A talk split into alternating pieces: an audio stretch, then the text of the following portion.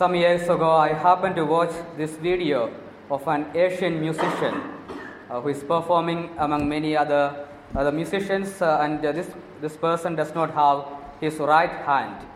And all he does is he plays the guitar with his legs, and with his left hand, he plays uh, the mouth organ and performs.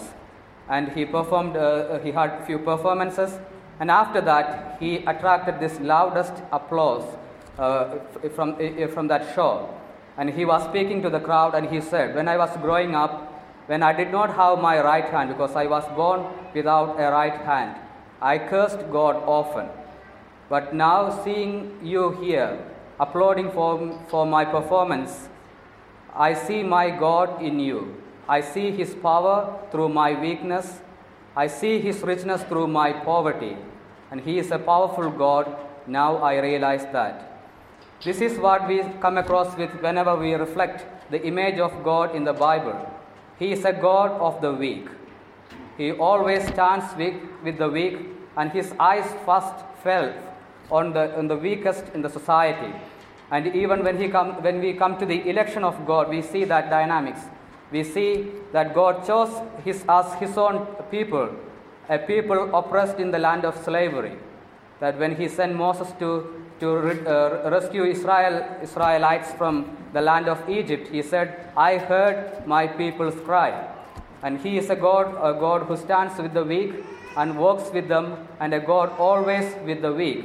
And that's why we constantly see in the, in the pages of the Bible that uh, God is repeatedly called, called as God of the orphans, widows, and strangers. Because in those days, they were the weakest in the society the orphans, the widows, and strangers. And especially, we see that God is giving strict ordinance to Israel when you come to the land that I promised your, to your ancestors. Make sure that you take care of widows and the fatherless child and never treat your slaves or foreigner badly because when you, you were also uh, slaves in the land of Egypt. Never forget that. In other words, the, the mercy that God showed to them, they have to show to one another. So God is constantly a God of the weak. And today we hear in the Beatitudes, the version according to Matthew, that Jesus is addressing uh, uh, this crowd and giving the Beatitudes. What are they going to inherit if they are a certain kind of people?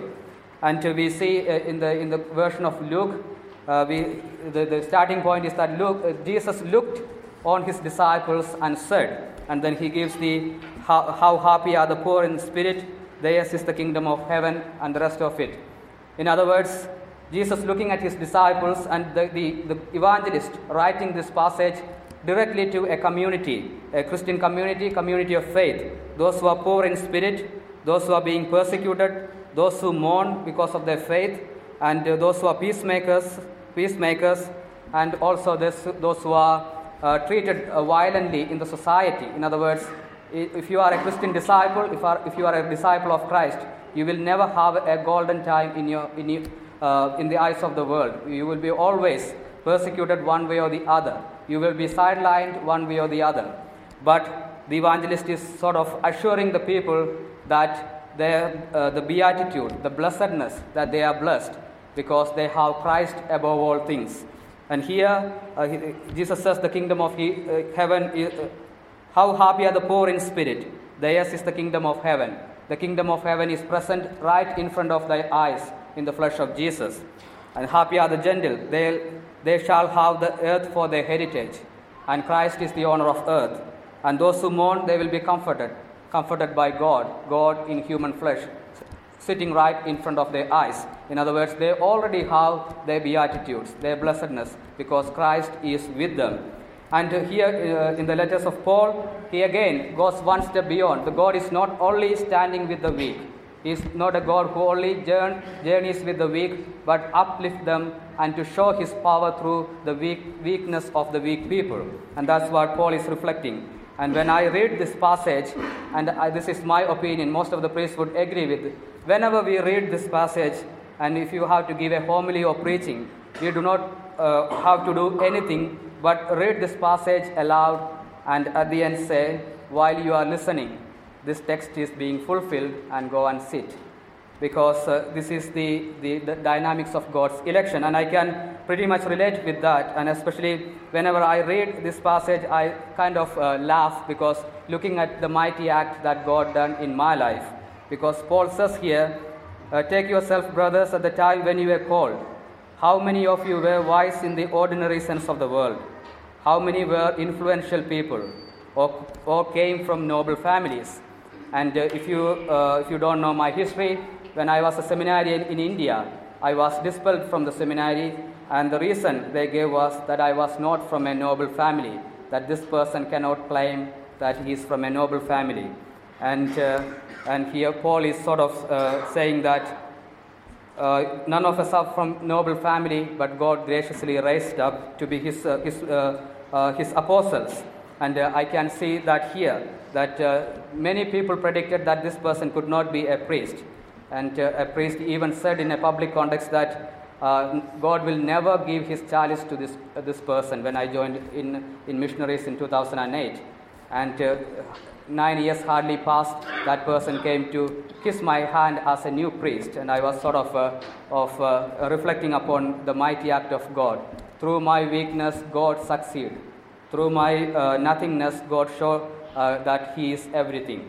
And I can pretty much relate. And uh, whenever I hear the words that God is the God of orphans and widows, I get, I, I take a great courage, and that is some kind of a driving force in my life always, because when I was lonely as an orphan, when I was uh, uh, sidelined in many occasions in my life, I constantly reflected, even from my young age, that my God is a God of orphans and widows. And, uh, uh and He is my God first. And in fact, when I was uh, being prepared for my first communion, uh, all other students' parents were either sides of them, and I was left there alone. I was, there was no one to stand with me as my parents. And I was very sad, and a, a, particular nun who was preparing us for the, the sacrament of uh, uh, First Holy Communion, and she told me these words that God is the God of orphans and widows, and therefore He is your God first, then only He is our God. And uh, therefore, I can see that this is true. I do not have to, con- uh, uh to uh, go through books to find out the dynamics of God's election. I saw that in my, my own my own life. I saw that in, very, in front of my own eyes. And uh, so this is our God.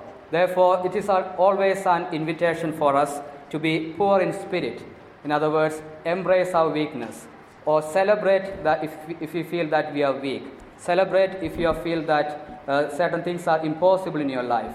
Celebrate the occasions uh, that you are sidelined because that they are the precise moments, they are the, pre- the precise places that God is going to act in our life to show His power.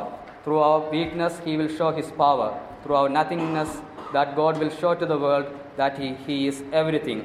And, uh, and He is a God who always uses weak weapons. And uh, um, when a person uses weak weapons and uh, wins, the, wins the battle, everyone will praise the one who used uh, the weapon, not the weapon itself. That's why He chooses the weak weapons so that anyone who boasts will boast in the Lord, like St. Paul says. So uh, let us acknowledge that we are poor in spirit, that we need God. Who is poor in spirit? Whoever acknowledges that they need God in each moment of their lives. So let us acknowledge that we need God. We are poor in spirit. And also remember that when we feel that we are weak, that we do not have power, we are certain things are impossible. Even when, when people predict things will go in our life, they're quite impossible, we know that our God is a God of the impossible. Our God is a God of the weak. Our God is a God of the sidelined.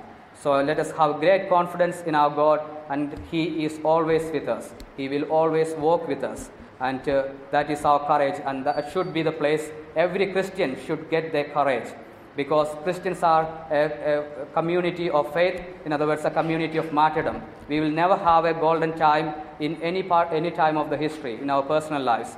If you are a disciple of Christ, you have to encounter certain difficulties. The moments that you feel that uh, certain things are impossible, that sometimes the, the, we have to face some dead ends, but they are the moments that God is going to show up to, to show His power, to show His glory through us, and bless His name.